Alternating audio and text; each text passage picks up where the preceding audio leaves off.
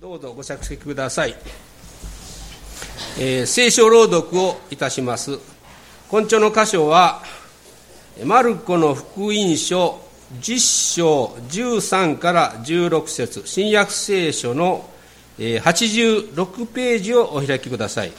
えー、マルコの福音書10章13節から16節です。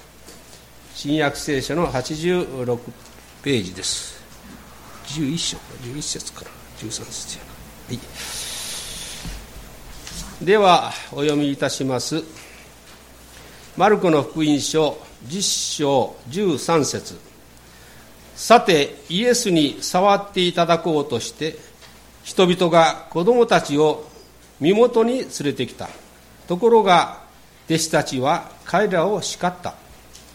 イエスはこれをご覧になり憤って彼らに言われた。子供たちを私のところに来させなさい。止めてはいけません。神の国はこのような者たちのものです。誠にあなた方に告げます。子供のように神の国を受け入れるものでなければ、決してそこに入ることはできません。そしてイエスは子供たちを抱き、彼らの上に手を置いて祝福された。では聖歌隊の賛美新聖歌474番に続きまして内田牧師より「花のように子供のように」と題して説教をいただきます。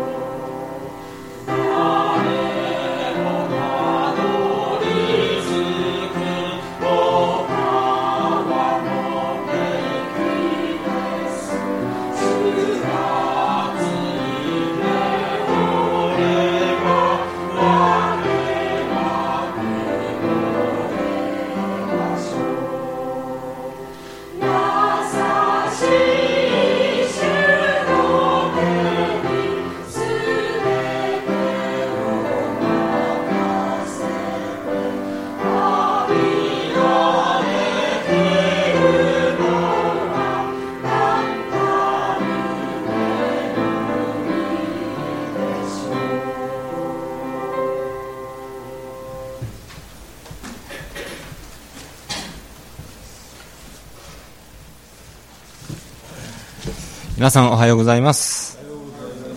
今日も御言葉をいただきますが一言お祈りをいたします。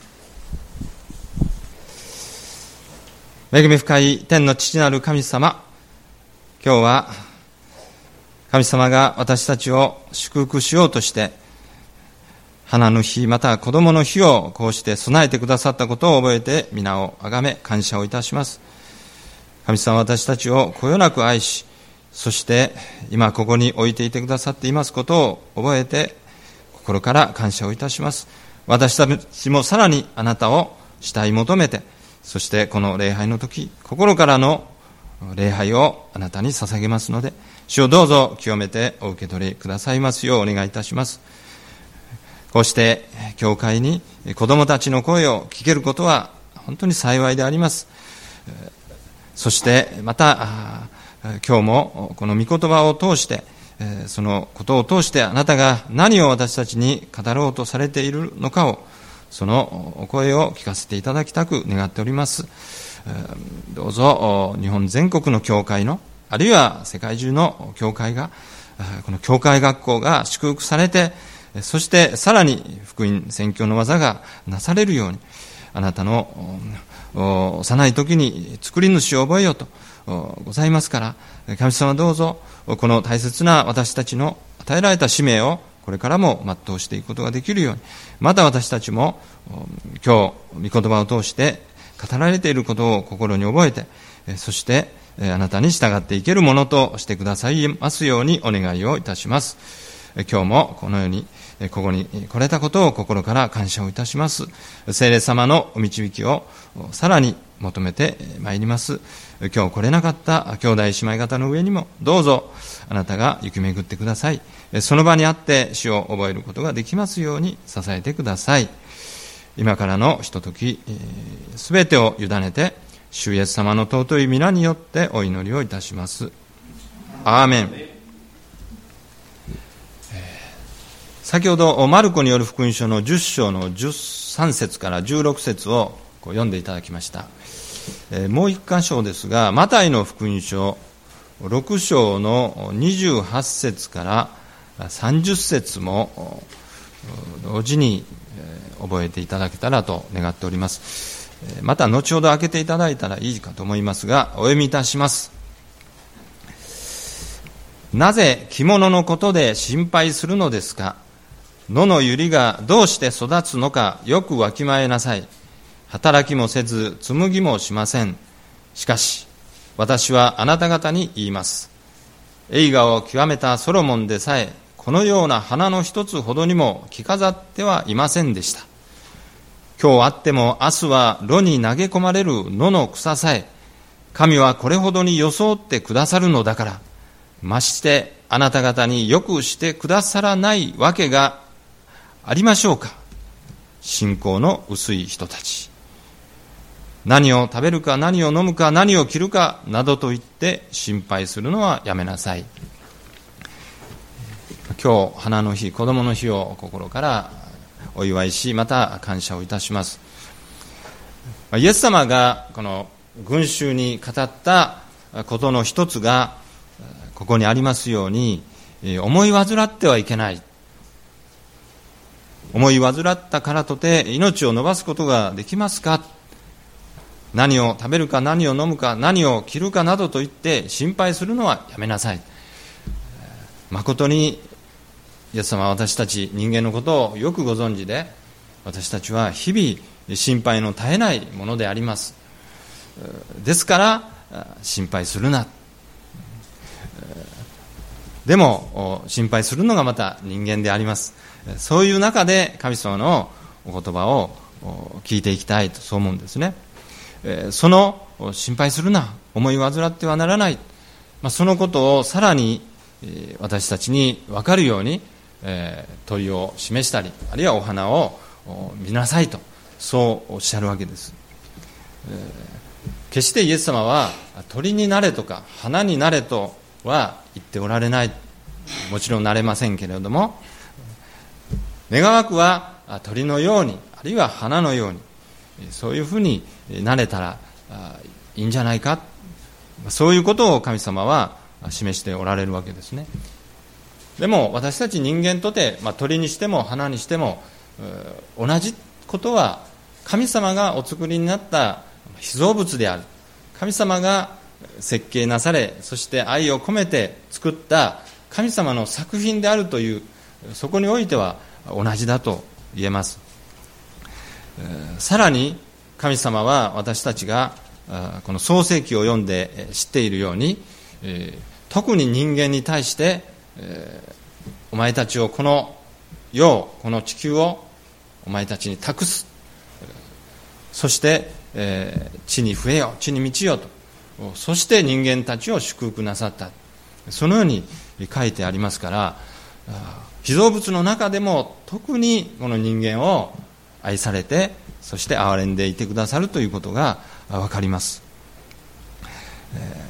だから私たちも今日この御言葉を通してもちろん鳥や花にはなれませんけれどもこの花を見て何かそこから私たちが神様からのそのメッセージを受け止めることができたら幸いではないか。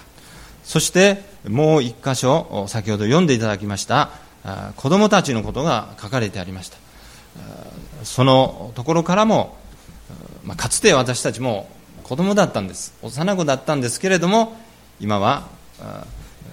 大人になっていますけれどももう一度子供に戻れませんけれども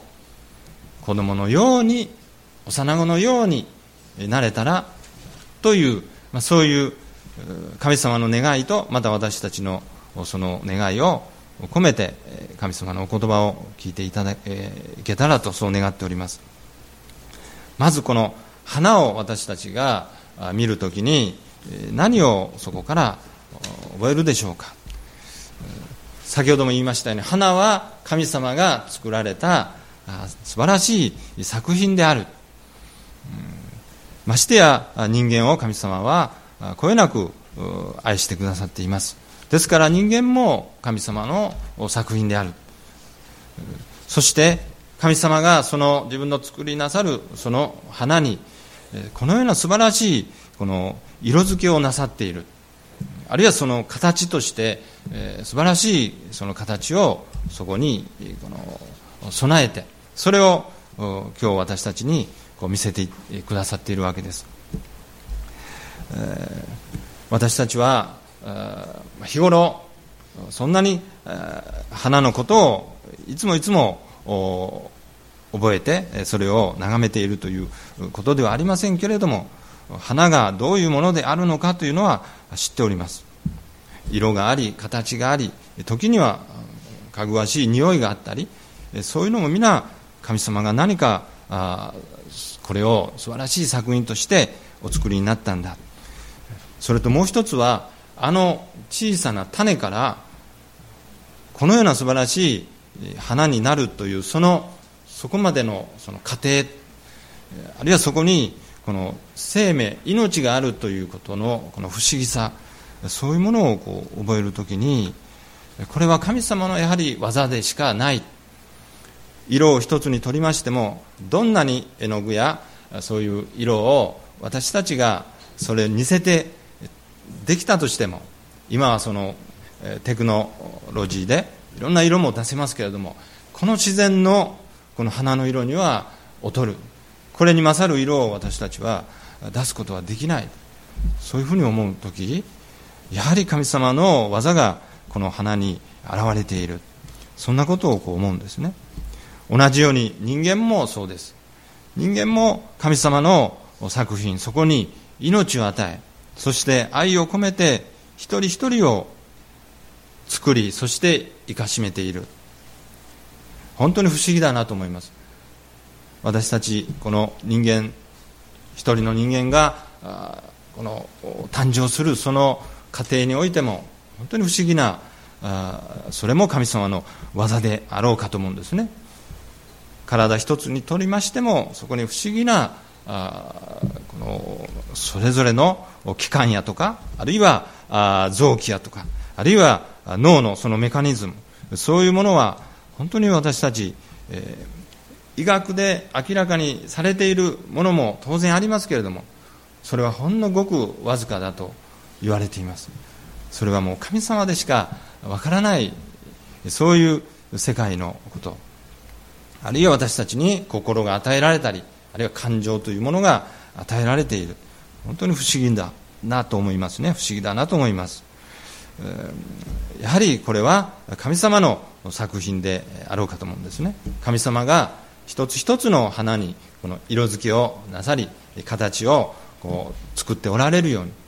この地球上にいる人間一人一人に神様は思いを込めてそしてそれをお作りになっているというそのことを私たちはもう一度覚えたいと思うんですね。その人にしかないその人のいわば個性というんでしょうか。その人の存在というものが本当に尊いものである。そのように花を見てまた自分自身を振り返るときにそう思うわけであります。花のように生きる。それは神様は私たちを愛して一人一人に色付けをなさる。そのように一人一人にみんなと違う何かをこう色付けなさってここに今生かしめてくださっている。それを私たちは感謝しまたその自分の存在というものを楽しむようにそういうふうにおっしゃっているのではないか。そのように思うわけです。2つ目に花を見て思うことは今日このようにして皆さんの前に生け花が飾られています。これを見て皆さんが心和むようにとどなたかが愛を込めて生けてくださった。しかし花自身は花自身は今日ここに皆さんの前に来て私を見ていただこうと。そんな思いはもうともないわけです、まあ、これはあの生け花の世界ですから花の世界っていうのはいわば隠れたところであっても彼らは咲くということですよね、えー、人があ見ていようが見ていようまいが彼らは咲きたいところに咲く。あるいは神様が置いてくださったそこで精一杯咲いている。私たちもよくテレビでも見ますけれども時にはその山奥の誰も行かないようなそういうところでもきれいな花が咲いている。ジャングルのようなあのそういう誰もこう行けない。そういうところでも花はそこで自分の精一杯のこの花を咲かせている。時にはそのこの崖のそういう誰もこう手が届かない。おそらくもう永久に誰もの目にも触れないようなそういうところであっても彼らはそこで精一杯こう咲いている。それが花であろう。そのように思うわけです。誰が見ていようが見ていようまいがそこで精一杯与えられた命を生きていく。それが花である。まあ、そんなことをこう思うときに私たちもこの花から神様が私たちに願っておられることは何だろうか。花のようにと言われるときに私たちも与えられたこの命与えられたそのそれぞれの個性そこで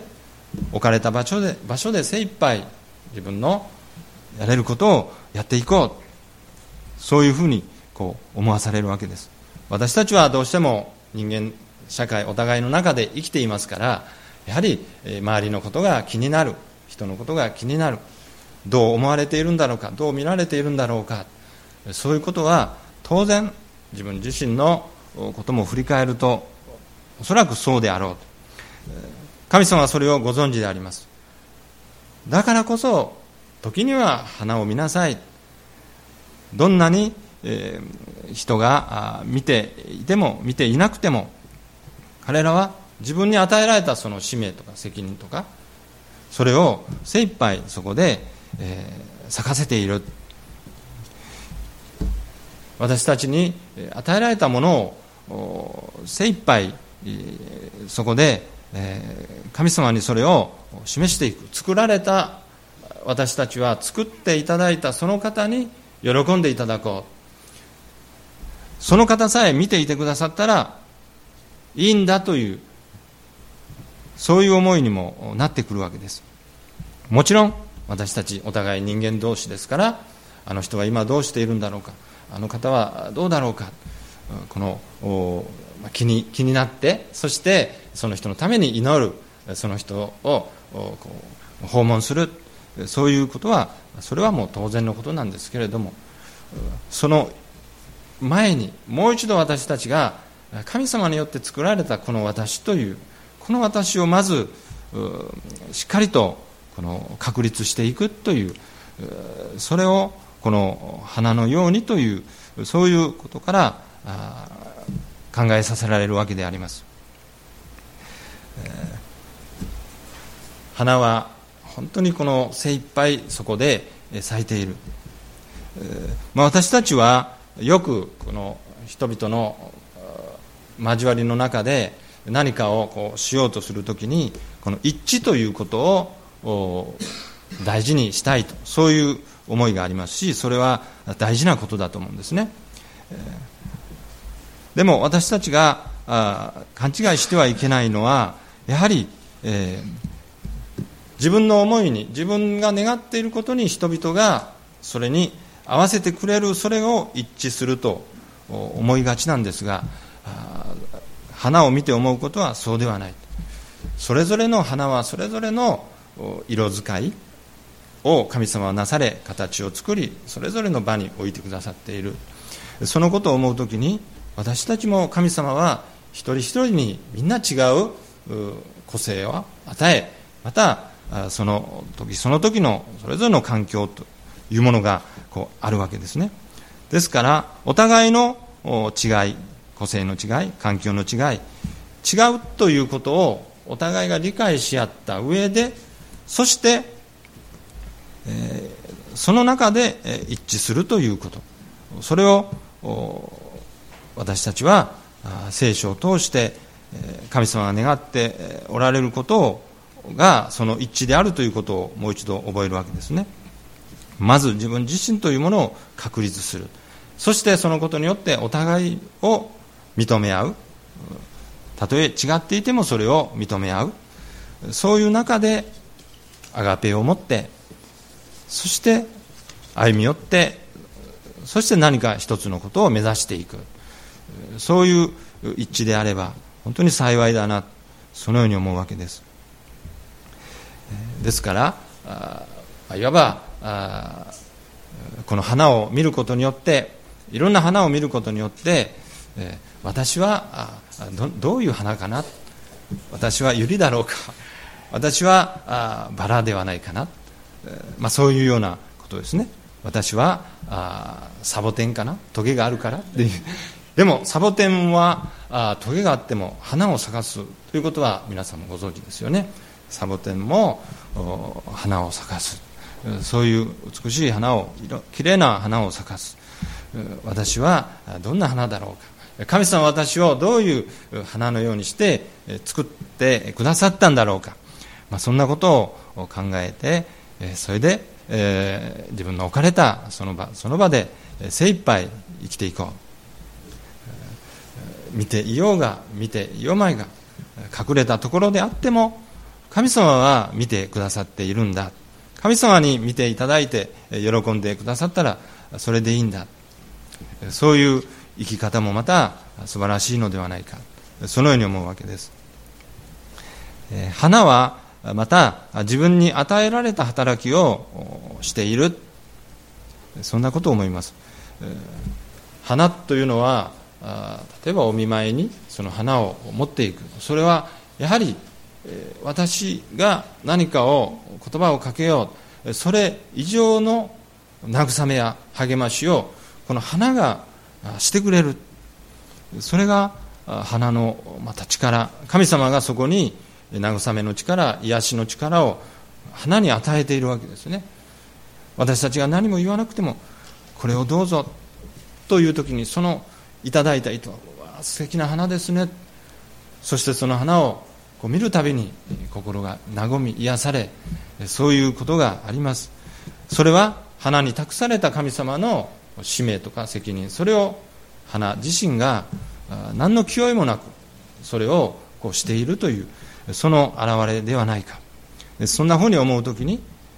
私たち一人一人にも神様は何かその人でしかできない使命や責任そういうものをお与えになっているんだろうそのように思うわけです。そうすることによって私たちがお互いに何か慰め励ましそして癒しというものがなされていくことができたらなんと幸いだろうか。その人がいてくださるそれだけで私は和みます。癒されます。その人の笑顔を見るだけで私はいつも励まされます。また神様を覚えます。そういうふうになれたら何といいでしょうか。そんなふうに思います。もう一つは子供のようにというそういうメッセージも御言葉を通して私たちはいただいております。誠にあなた方に告げます。子供のように神の国を受け入れるものでなければ決してそこに入ることはできません、まあ、この子供幼子あるいは子供たちと言われる、まあ、子供たちというのはこういうことですねああいうものですねこういうものですねそう言いますといや最近そういう子供見ないよという大人もいるかもしれません。でもそれはあ、まあ、そういう何かの状況でそうなってしまう。それも、まあ、昨今の現状でありますけれども本来神様がその子供のように幼子のようにというそのことに私たちは心を向けたいと思うんですね。神様が言う幼子。あるいはここで言う子供というのは一つは子供というのは幼子というのはこの花と同じように自分が何かこう目立ちたいとか評判を得たいとかそういうことは思わない。むしろ恥ずかしいなというようなそういう思いがあるようですね。少し物心つきますとそういうものがあって、まあ、子供というのはそういうものかな。大人になると自分を何とか見てほしい時には地位や名誉をいただいてそして人々の前に私はすごいんだぞということをこう見てほしいというそういう欲といいますかあるいはそういう誘惑に負けてしまうそういうものであります。しかし幼子はそうじゃない。もう地位や名誉というのが何なのかということすらも彼らは知らないというそういう存在。あなた方はそういう子供のようにならなければ決して御国に入ることはできません。幼子の特徴のもう一つは従順である。素直である。これも素直な子供なんて最近見ないよということは私たちは思わないで神様が幼子子供たちという時にその存在は従順である素直である。皆さんはおそらくそういう子供さんであったでしょうと思います。何か？これあげようと言うといや嬉しい。それをはいありがとうと言ってえー、それを手を差し出す。こっちにおいでと言うとさーっとこう近寄ってくる。そういう子供たち、えー、そういう、まあ、素直である。従順である。でも、まあ、世の中というのは悪さをする人もいるというのは本当に悲しいことですね。その幼子子供たちが純粋で素直で、えー、従順である。それを悪いことにこう利用してそして、えー、子どもたちを巻き込んでいこうというそういうのは本当にこの悲しいことであります。人間の本当に弱さであります。でも本来の私たちのこの子供たち幼子という時それは本当に素直です。人間が神様の声を聞いた時にえその幼子のようにというのは神様がこれをあげようこれはあなたの恵みです祝福ですと言われた時にいやいやいや私はもうそんなあのものではありませんからもう本当に結構ですちょっとあのご遠慮しますということは言わないで神様が与えてくださる祝福ありがとうございます。神様が、えー、こちらに来なさいという時にはいと言って従っていく、え、これをしてはいけないよと言われた時にはいしません。これを言ってはいけませんよと言われた時には言いません。こういうことを言うんですよと言われた時ははい言います。こういうことをするんですよと言われた時ははいその通りします。神様の声に本当にこう素直に従順である。それが神様の言う子供のようにならなければ決してそこに入ることはできません、まあ、そういうことであろう。そのように思います。もう一つ子供の幼子の特徴というのは信頼するということ。子供たち幼子は疑うことを知らないというんでしょうか。いつしかこの疑うということも覚えてくるんですけれども本当に幼い時は疑うことを知らない。いわばこの純粋であるそういう幼子私たちは知っておりますし私たちは日々そういう幼子に触れるということは幸いだと思うんですね。私たちは、まあ、疑うということも一つの神様からの知恵として成長していくにつれて危険でではないだろうかこれは何か偽りではないだろうか、まあ、そういう世の中に生きていますからそういう知恵もありますけれども本来そういう世界でない場合神様が幼子に与えてくださったその一つの特質そして私たち人間に願っておられることは疑わないで神様のお声に従いなさい。全て神様のなされることは良きことだと思って信頼する自分の全てを委ねるということ。幼子は自分一人では生きていけないということをもう本能的に知っていますからお父さんやお母さんその親に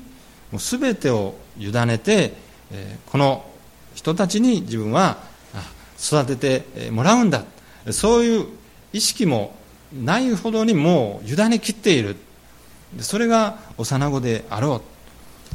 神様への絶対信頼。それを神様は願っておられますし御言葉を通してそのことを言っているんだろう。あなた方は子供のように神様に全てを委ねてそしてこれを受け入れるものでなければ決して御国に入ることはできません。さて私たちはこのような幼子のようなものだろうか。今はこうして大人になりましたけれども果たして聖書の言うように子供のように幼子のようにというところを問われた時に果たしてどうだろうか。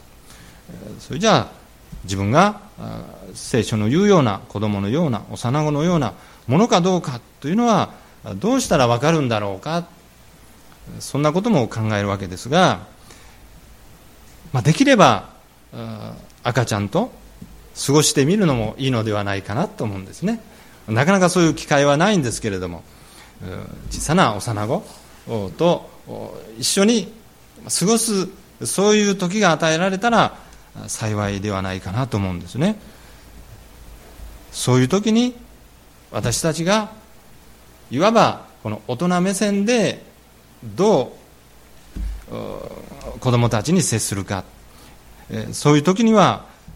子供はどう反応するだろうか。私たちが子供たちと過ごす時に自分は果たしてその子供たちと同じ目線に立てるかどうか。それはただ合わそうということではなくて本当にこの心から本当に自分自身が幼子？子供のようになれるか？子供のように目立ちたいとか評判を得たいとか地位や名誉をに関心があるとかそういうものも一切、取り去られた本当に一人の人間としてそこに自分は存在しているんだろうか？何か自分に与えられようとしているものをいろんなことを考えるばっかりにそれをこう遠慮してしまうというようなそういうことはないだろうか。あるいは疑ってしまってせっかくの神様の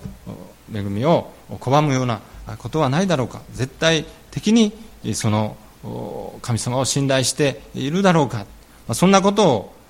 思いながら子供たちとしばらく過ごしてみるのは本当に幸いだろうと思います、えー、子供たちの思いを汲み取れるだろうか。そんなことを思うわけです。彼らが笑っている時にあ何がおかしいんだろうか。そういう時に私もその彼らの笑っていることに一緒になって笑えたとするならば本当に幸いだなと思います。彼らが何か泣いている時その思いに一緒になって泣けるそういうことであったら本当に幸いだろうと思うんですね。幼子子供たちというのはもう泥んこ遊びが好きです。そういう時に私たちも一緒になって泥んこになれるか。そんなことも問われるわけです。子供たちは幼子はよくこう寝転がるわけです。キャンプに行ってもそうです。もう自由なんですね。もうゴロゴロゴロゴロ寝転がりたい時はもうそこら中構わず寝転がります。そういう時に私も一緒に彼らと一緒に寝転がれるだろうか。もし何の気負いもなく本当に幼子のように彼らと一緒になって寝っ転がることができた時にそこに天国が見えるんではないか。そういう時に本当に天国は近いんだろう。そのように思うわけです。それは聖書が示すように子供のように神の国を受け入れるものでなければ決してそこに入ることはできません。なぜならそれはこの者たちのようなところであるからです。そのように聖書は言っております。お祈りをして祝福をいただきたいと思います。天の父なる神様今日の御言葉を感謝をいたします。聖書を通して神様の身思いを知ることができたことをありがとうございます。イエス様が自然を愛しまた幼子子供たちを愛して大事にされていたことを今日も覚えました。たとえ今は小さな幼子であってもその先に大きな未来を見据えて一人の人格者として慈しんでおられたんだなということを覚えて皆をあがめます。どうぞ教会学校のどうぞ来る一人一人の子供たち幼子をあなたがこれからも見守って支えてくださいますように。神が成長を与えてくださいますように。また教会学校が祝福されますように。そこに奉仕なさる先生方の上にもどうぞあなたの導きとまた見油の注ぎを与えてください。また教会挙げてこの教会学校と今来ている子どもたちまたこれから来るであろう幼子たち子どもたちをしっかり受け止めてそして御国へ続くものとならしめてください。またそういう幼子子どもたちを見てまた共に交わりながら私たちが幼子のようになれるように神様が導いてくださるようにお願いをいたします。子供たちの上に神様のお守りと恵みとが豊かにありますようにそして神様が願っているように私たちが花のようにまた子供のようにこれからも生きていくことができるようにどうか導いてください。イエス様の尊い皆によってお祈りをいたします。アーメン。